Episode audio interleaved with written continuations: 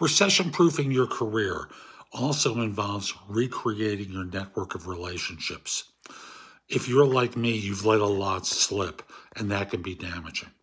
The easiest way is to start off with people who are in your phone who you can text, then those that you can email, and then those that you don't have any contact for, and then start finding them on LinkedIn, Twitter, Facebook, or wherever. And the message can start off by saying, It feels like a hundred years since we were last in contact. Your name popped into my mind. I thought we would reconnect and get caught up.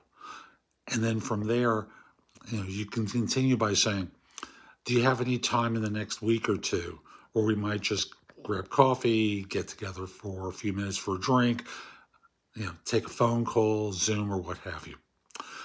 There's more at my website, thebiggamehunter.us. Go to the blog, you'll find a lot there.